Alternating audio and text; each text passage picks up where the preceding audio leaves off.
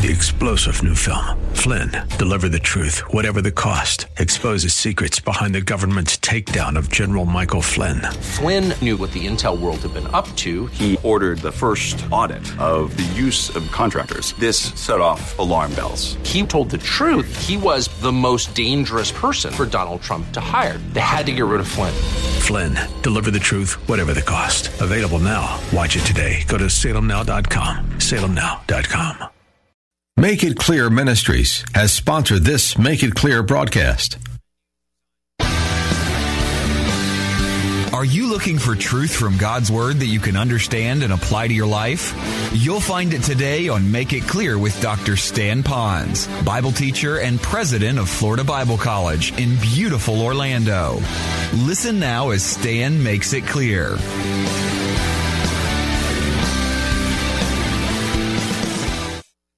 Well, the big question is, is why do we lock our cars? Why do we have an alarm system right here in the sanctuary when we're not here at night? And when you go to the third floor, you have to remember this long number to make sure you punch it in in time so we don't set out this huge screaming alarm.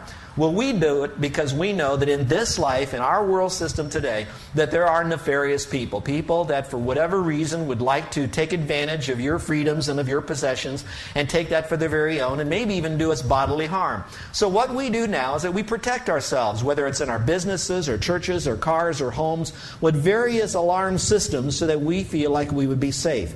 Yet at the same time, as believers in Christ, we often do not put up a type of alarm system to recognize that there could be spiritual and intellectual dangers that could lurk out there that are trying to, by way of Satan, to come in and steal us from not thinking correctly.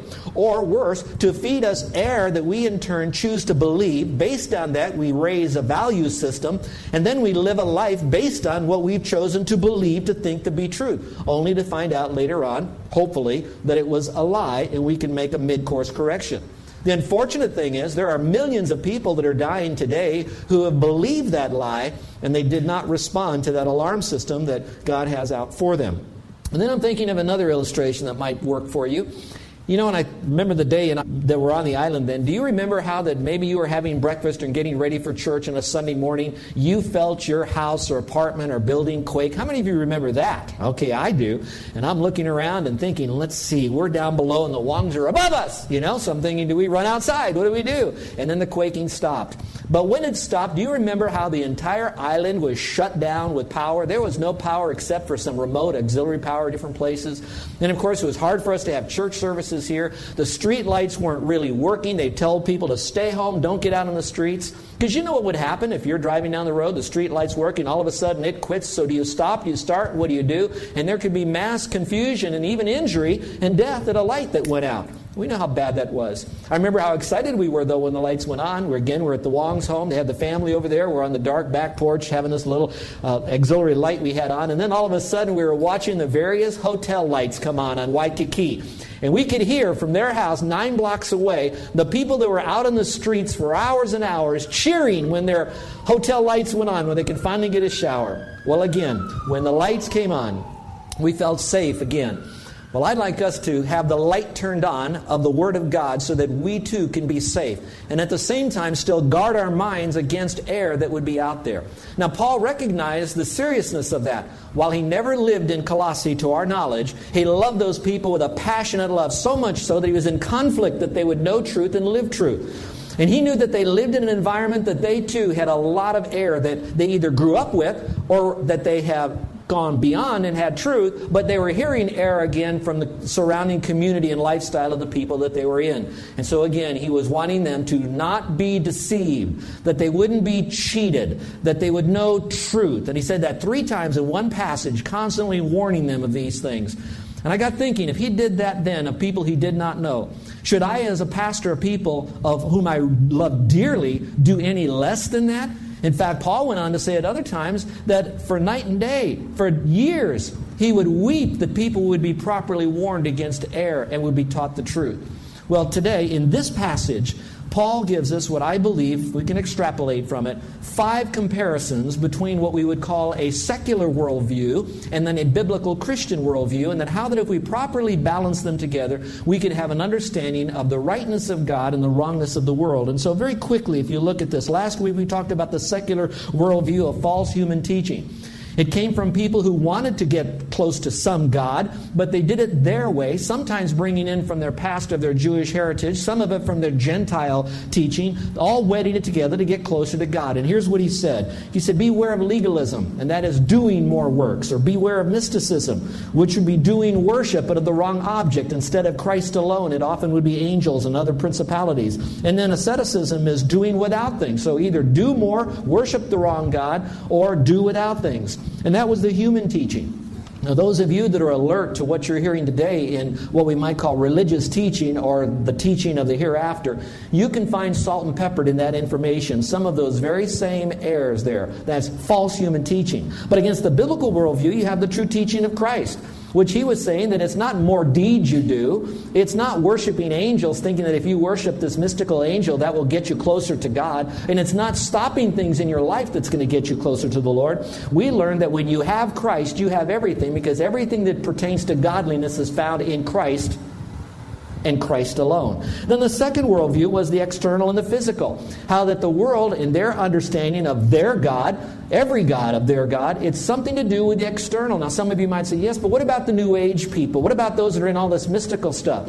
Even in the light of the mystical, you're going to find whether it's going to be particular crystals that are involved in this or some type of show of an object that's involved in it as well. In other words, they have a convoluted belief system that also deals with the external rather than the internal. And the biblical worldview is this that none of those are the right gods. There's only one God, and it's God Almighty through Jesus Christ. And He says to get closer to Him, it comes from the inside out. You may do things in the outside. You might have some objects for maybe some remembrance, but be very careful. You're on a slippery slope where those things that you might use to remember, to call your attention to, could eventually become crutches or something that you use to lean on instead of Christ and Christ alone. That's why Christianity begins and ends with the internal and not the external, because it's spiritual.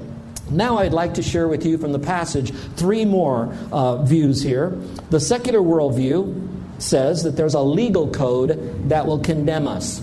Now, whatever religion that you might follow, whether it's uh, people in, in the jungles of South America or someplace on the earth, you'll find that those people somewhere have in their belief system something that if they don't do right, that they will be condemned. It's very similar, kind of wedding itself back to the first part. You have to do this or you'll be condemned. Or you got to stop doing this or you'll be condemned. Or you got to worship and do these religious spiritual things or you won't be condemned. So there's a high level of condemnation that these people live under. Notice the verse it says referring to Christ, having wiped out the handwriting of requirements that was against us, which was contrary to us, and he has taken it out of the way, having nailed it to the cross. So let's talk for a moment about the law.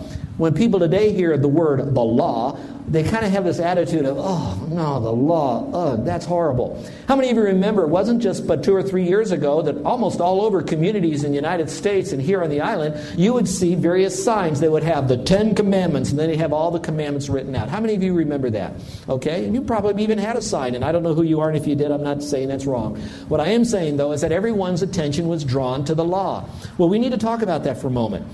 The law tells us exactly what the rules are. It does tell us these, this is the box, these are the rules, and that God has standards. It's not just anarchy in there. It's not just do whatever you want. There are some standards there. It also tells us what the penalty is if we break those standards. Now, there's a train, stay with me.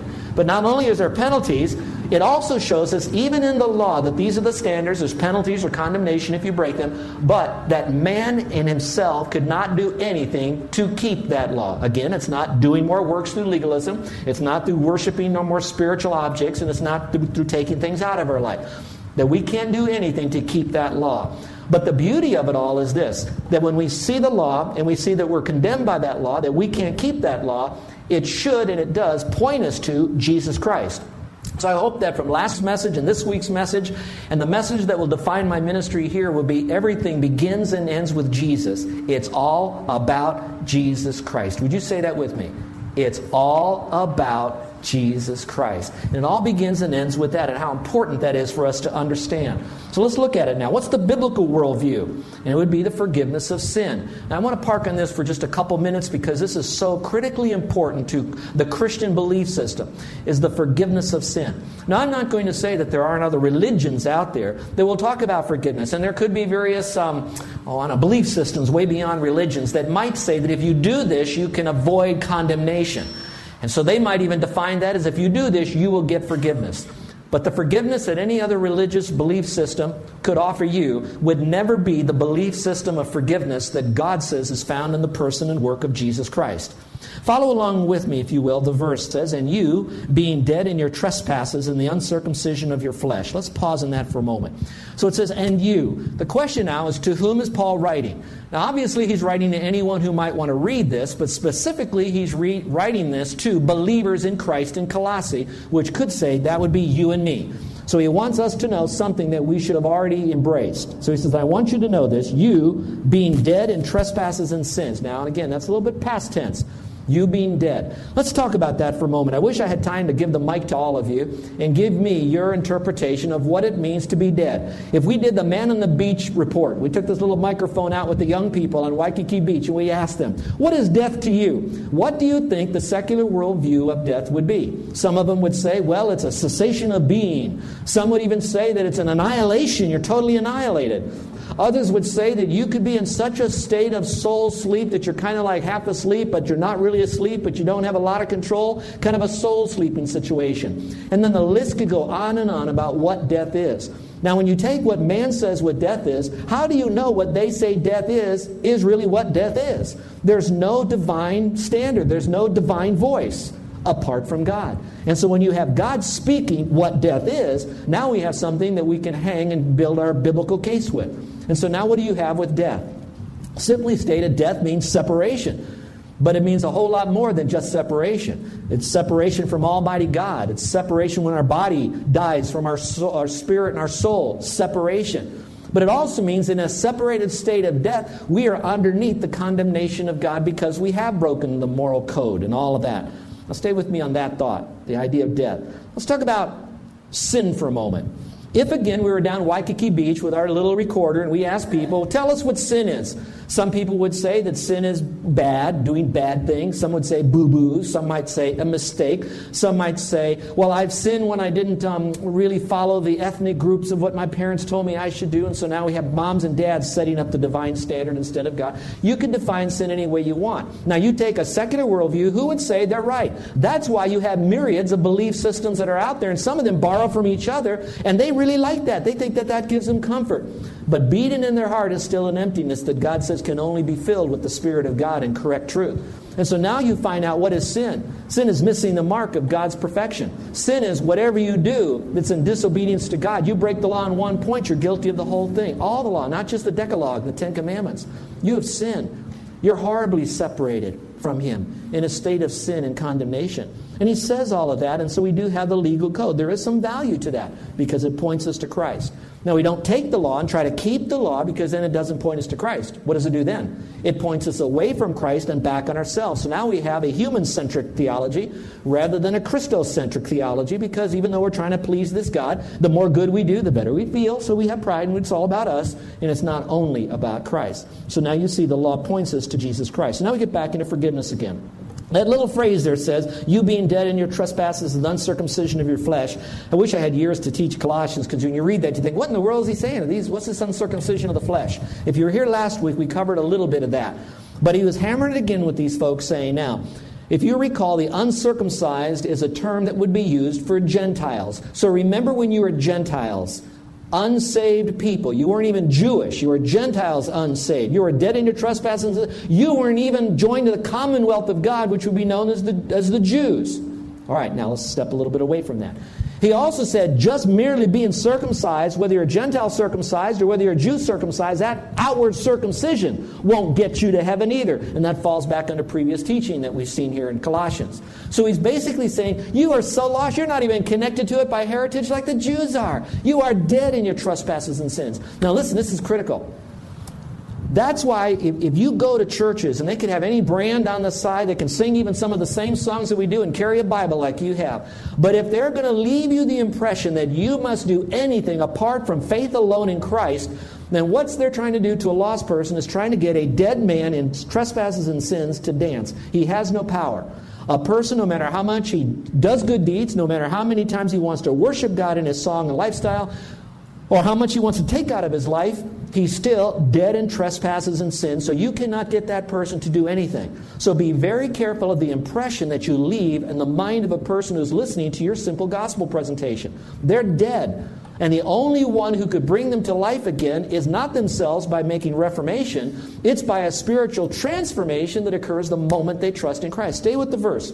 It says here, You being dead in your trespasses, uncircumcision of your flesh, he has made alive together with him. Now, if you want to, you can mark that. It says, He has, past tense, made you alive. You don't make yourself alive. There is a supernatural ignition switch that goes off by the power of God. It is so supernatural, so eternal, so permanent that once it's ignited, you can't ever unignite this thing because He took over and He made that change. You were dead. Now, how does that happen? It says here, You has He made alive together with Him. Now, if you will, circle the phrase together with Him. That means that you'll be eternally alive as long as Jesus is eternally alive because he made you alive together with him. So, as eternal as Jesus is, that's how eternal you are. Where Jesus goes, you go to heaven because you have that divine nature of him. He made that alive inside of you. And notice how he did this. It says here, having forgiven you of most of your sins. Is that what it says? It says, how many of your sins? All of your sins. Now, you can do this on your note, but let me urge you to do it in your Bible, but then write it on your heart. That word all, now, some of you that are coming out of a particular religious background that says that you have mortal sins and you have venial sins. Mortal sins, if you commit this real bad sin, there's no hope for forgiveness for you. If it's a venial sin, it's small, and you can get some if you give enough money, pray enough, do enough penance, do enough uh, special stuff, and maybe you can get out of this uh, purgatory and finally make it to heaven, and they got a whole different way depending on the, the particular Christian leader, priest says. Now I'm going to come back to this. With God, there are no mortal and venial sins. With God, every sin is a sin, and the worst sin you and I could commit is the sin of what is known as unbelief. Because it's from that sin most all the other sins proceed because it comes from a dead and depraved nature. And so it says here that He has forgiven you of all trespasses. So there is absolutely no sin that is unforgivable in your heart when you trust Christ as Savior. And I know the argument about the unforgivable sin. Let me talk about that for just a moment, all right? It's said in the context where Jesus was being accused of casting out demons in the, in the name of Satan. And so they came against him for doing all of that stuff. And that's when he says that they're blaspheming the Holy Spirit, which is the unforgivable sin. What they were really doing now is when Jesus was doing this, he was doing this by power of God, Holy Spirit, the Trinity there. He was doing this. It was an act of Almighty God. They said, You are not God doing this. This is of some other being. You are of Satan. So what he, they were doing is saying, We don't believe you are Lord God. And we could even say that again. We don't believe you are Lord God's Savior. We don't believe who you claim to be. So, in other words, they were not believing. So, the sin of unbelief is not believing that Jesus is the Lord God Almighty, who is the Savior, paid for sin by faith alone. Not, i know I'm stretching it out from that passage, but the main context is that they were claiming that Jesus wasn't who he claimed to be. And the moment we embrace Christ as the Lord, and then he is our Savior, and we trust him completely, that forgivable sin is, unforgivable sin is forgiven. is done. And we're done. And we have eternal life. Now, let me come back to the passage forgiven you all trespasses. Then it says, having wiped off the handwriting of most of the requirements. Is that what it says? No, it says of the requirements, having wiped it away. Now, as I did the study of the Greek, I'm going to try to contemporize it. First, in the Bible days, they would write on either parchment paper that would be more paper, like you pound up bark and all that, so we'd call it more botanical paper. Then they would do it on vellum. Vellum would be animal skins that they pounded and turned it into paper. So whether it's paper or, or you know, plants paper or whether you have animal skins that they wrote on, they would then write with different kinds of pens. Now that pen would not have the acid like our Bic pens would have. How many of you growing up, you heard the story, don't use a Bic pen in your Bible because when you wrote in your Bible it would bleed through. Remember when you heard stuff like that? Bic pen, right? First time, every time with a Bic pen. Well, they wrote it with non acidic type of ink. They did it so they could wipe and change. We would today, we had markers. How many of you seen these big white slick boards? And if you took a magic marker and you wrote on that board, if you used the wrong marker, you could not wipe it off. How many of you used the wrong marker and you tried to erase it and afterwards you did this? what have I done? All right? Because now you get a special chemical, blah, blah, blah. You can't get it off. It stays it's a stain. This is talking about he wiped it off. He took all the sins that you've committed, no matter what they are, whatever was written against you, whatever thoughts that were wrong, your talk was wrong, your walk was wrong, whatever you did, whatever you believed, however you thought about going to heaven, it was wrong. And God says, through Christ and his redemption and forgiveness, he says, I'm going to wipe all that stuff away so that you can have a new start with God and God alone. So he says that he's going to do this. So he wipes it all away. What a glorious thing that is. And then it says, has against us, which was contrary to us. In other words, no matter what we even tried to do, it was working against us because it left Christ out. And he has taken it out of the way, having nailed it to the cross. Now, I don't know if you've ever done this at camp. I think it's kind of cute, but I, I want to make sure we don't get so caught up in, in, in doing things that we miss the real message. But I remember young, younger, uh, long, much younger than I am now. We would take the kids to camp and we would have them, there'd be a cross we have one here in the building. It's just not up here. But it'd be like a cross like that, made out of wood, real nice cross. Then we'd tell the kids to write down maybe the sin they committed that week, or the worst sin they might have committed, or some sins, or as many sins as they could remember. And they would, write, you know, just privately, just on a little piece of paper, we tell them, fold it up, fold it up, and then we tell them that now take that piece of paper, go to that wooden cross. Here's a hammer, here's a nail, and I want you to take that and you nail it up there. Now, I, I, that's not necessarily bad. The problem is, is we reduce our sins to what we could remember. And with God, every sin that we have done, from motives to everything, that, that cross would be so filled but the good news is how filled the cross would be with all the sin of mankind for all time, past, present, and future. When Jesus hung on that cross, he nailed it to himself and he says, Now I died and I'm forgiving you. So all that this is in forgiveness, it's not, listen, listen, it's not just the Lord saying, You know what, from his high holy heaven of greatness, I forgive you. Listen, listen, this is, this, when I, I, I, I meditated on this passage and I, this meant so much to me. If, if sin is what man said it was to be, and death is what man said it would be. And if man tells us how to get rid of sin and death, the question remains then why did a high holy God, Jesus Christ, ever have to come to this earth? It's because he has a holy hatred for sin. And he sees the eternality of death and what that is is separation, not so much from Christ from us. He doesn't need us. It's the joy that we will never have by having a relationship with Him. So He had to come to this earth and He paid for our sins. That's the beauty of what He did when He says, I forgive you. So He forgave you with His death and His blood and His resurrection. Now, if that doesn't motivate us, then all the little trinket stuff we tell you to do and not do, that's not going to do it. There's no rewards, no little buttons and badges. It's got to be inside your heart. It's all about Jesus. All that other stuff is, is okay as long as it doesn't take the place of a heart turned toward God and God alone. And that's what this passage is talking about. So we have, in the biblical view, a forgiveness of our sin. Let's go to number four. There's five of these. The fourth one is a secular worldview of evil authorities over us. Now, I can stay in the context here, which I'm going to do, but I want to just kind of step away a little bit and, and, pack a little bit more into that. Let's read the verse and I'll show you what I mean. It it says here, having disarmed principalities and powers. Who did that? You know the theme is Christ. He made a public spectacle of them, triumphing over them in it. Now let's go back to the beach again with my little recorder here, okay? Now I'm on the beach again, and I'm going to say, what forces are there that are in this world that could come against you? What forces would there be?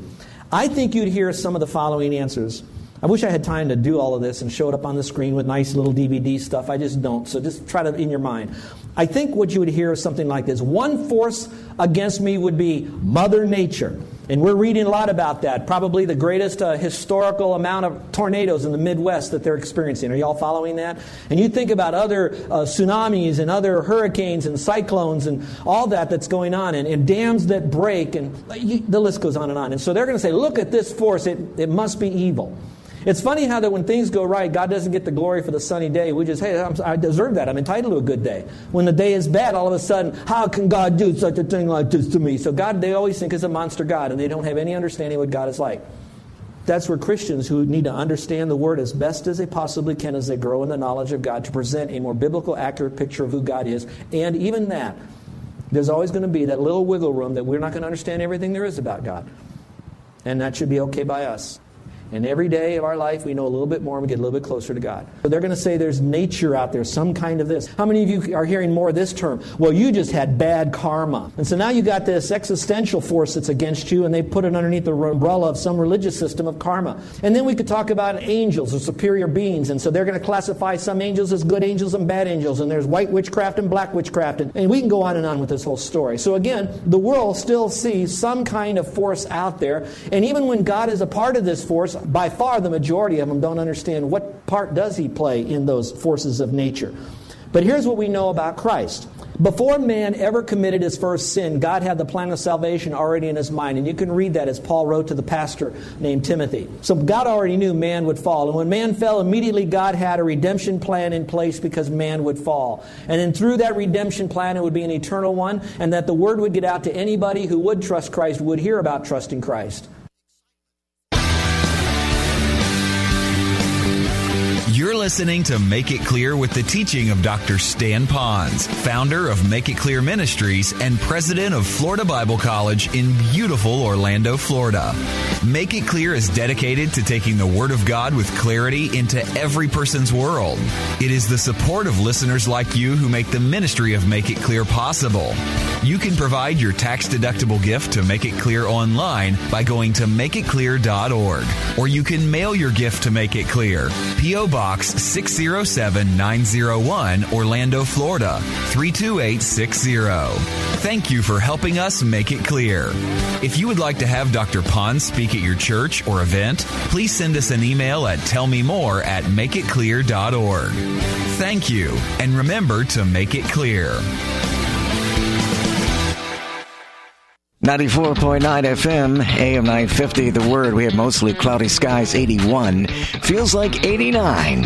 I'm Alan Dempsey with you on a Friday as we all get ready for another Central Florida weekend. Looking forward to that. Yeah, me too. I know. All about that. Looking forward to the weekend, that's for sure. And uh, you've been listening to the ministry of Stan Ponz. Make it clear, a local Orlando ministry. More information on it. Find it all online at thewordorlando.com. And speaking Speaking of the weekend and speaking of uh, Sundays for that matter, Oasis Lutheran Church, NALC, now meeting in the Westin Hotel in Lake Mary, Florida. They are our featured Church of the Week at 2 p.m. on the Church of the Week. I have an interview with the pastors, Bill and Rebecca Heber. We'll find out more about them and the church, and then they will deliver a fine message for you. That's the Church of the Week this Sunday and every Sunday at 2 p.m. here on 94.9 FM and AM 950 The Word. Coming up next, Dr. Charles Stanley and In Touch. Pain, suffering, heartache, failure. God will use a believer's struggles to shape him or her into the likeness of Christ. Learn more about profiting from suffering. That'll be In Touch next at 6 with Dr. Charles Stanley here on 94.9 FM and AM 950, The Word. You can buy pretty much anything online, and mattresses are no exception. But just because you can buy something doesn't mean you should. This is Robin Trzynski of the Original Mattress Factory, and mattresses are one of those products that you really should try before you buy. So while we recommend doing some online research before you start to shop, it is really best to visit a traditional brick and mortar store to find the mattress that will best meet your needs. The main reason for this is that comfort is hugely important when it comes to selecting a mattress. Comfort, however, is subjective, and words like firm or plush are hard to define. This means that the only way to really determine whether or not a particular mattress will meet your personal definition of comfort is for you to try it out yourself. This might take a few minutes of your time, but you will know exactly what to expect when your bed arrives. So stop by an original mattress store near you and experience more than just a mattress store. Experience an original. Or visit us at originalmattress.com. I'm Dan Webster. And I'm Trina Webster, founders of Z Quiet. Our story probably sounds familiar. I was desperate to find a solution to my snoring problem, and I tried everything pillows, chin straps, even surgery, but I kept snoring. Dan wasn't the only one desperate for a good night's sleep. Our whole family was tired, cranky, and sleep deprived. So we turned to experts and created a solution that's a total game changer called Z Quiet. Z Quiet uses the same technology as professional treatments costing thousands of dollars, but you can find our affordable solution at GetZQuiet zquiet.com. We know that snoring is a problem for so many families, and we wanted everyone to benefit from our easy solution. So don't let snoring be a problem. Go to getzquiet.com and sleep quiet with Z Quiet. Z Quiet fits both men and women. Try it risk free for 30 days for just $9.95. Go to getzquiet.com or text SNORE to 91011. Go to getzquiet.com or text SNORE to 91011. You'll love what Trinity Christian School in Apopka is doing. Trinity Christian School in Apopka provides a safe and nurturing environment for children six weeks old through eighth grade. Children receive care from loving, highly qualified Christian teachers, and learning doesn't stop at the classroom door. Whether it's induction into the Junior Beta Club, high ratings at the Florida Bandmaster Association, being a part of the weekly Trinity Runners, or being involved in athletic and fine arts opportunities, Trinity Christian School in Apopka has it all. Visit tcsapopka.org to learn more. Trinity Christian School in Apopka helps students build the spiritual and academic foundation to obey God's will for their lives. Visit tcsapopka.org to register for the 2017-2018 school year today. Learn about activities like the National Geography Bee and the District Spelling Bee, plus their emphasis on science, technology, engineering, the arts, and math. You'll love what Trinity Christian School in Apopka is doing. Visit tcsapopka.org. That's tcsapopka.org today. 94.9 FM and AM 950. Central Florida's WTLN Orlando. The Word, where faith comes by hearing. The following program is. Three star general Michael J. Flynn, head of the Pentagon Intelligence Agency, knew all the government's dirty secrets. He was one of the most respected generals in the military. Flynn knew what the intel world had been up to, he understood its funding. He ordered the first audit of the use of contractors. This set off alarm bells. The explosive new documentary, Flynn, Deliver the Truth, Whatever the Cost, uncovers the facts behind this scandal. Flynn told the truth. He was the most dangerous person for Donald Trump to hire. I find out the worst enemy that I'm going to face in my life is right here in America. They took my assessment and they wanted me to change it. And I was like, I'm not changing it. They had to get rid of Flynn with in depth interviews, archival footage, and never before seen personal records of the man behind the headlines. I just felt like I was drowning. Flynn, deliver the truth, whatever the cost. Available now. Watch it today. Go to salemnow.com. Salemnow.com.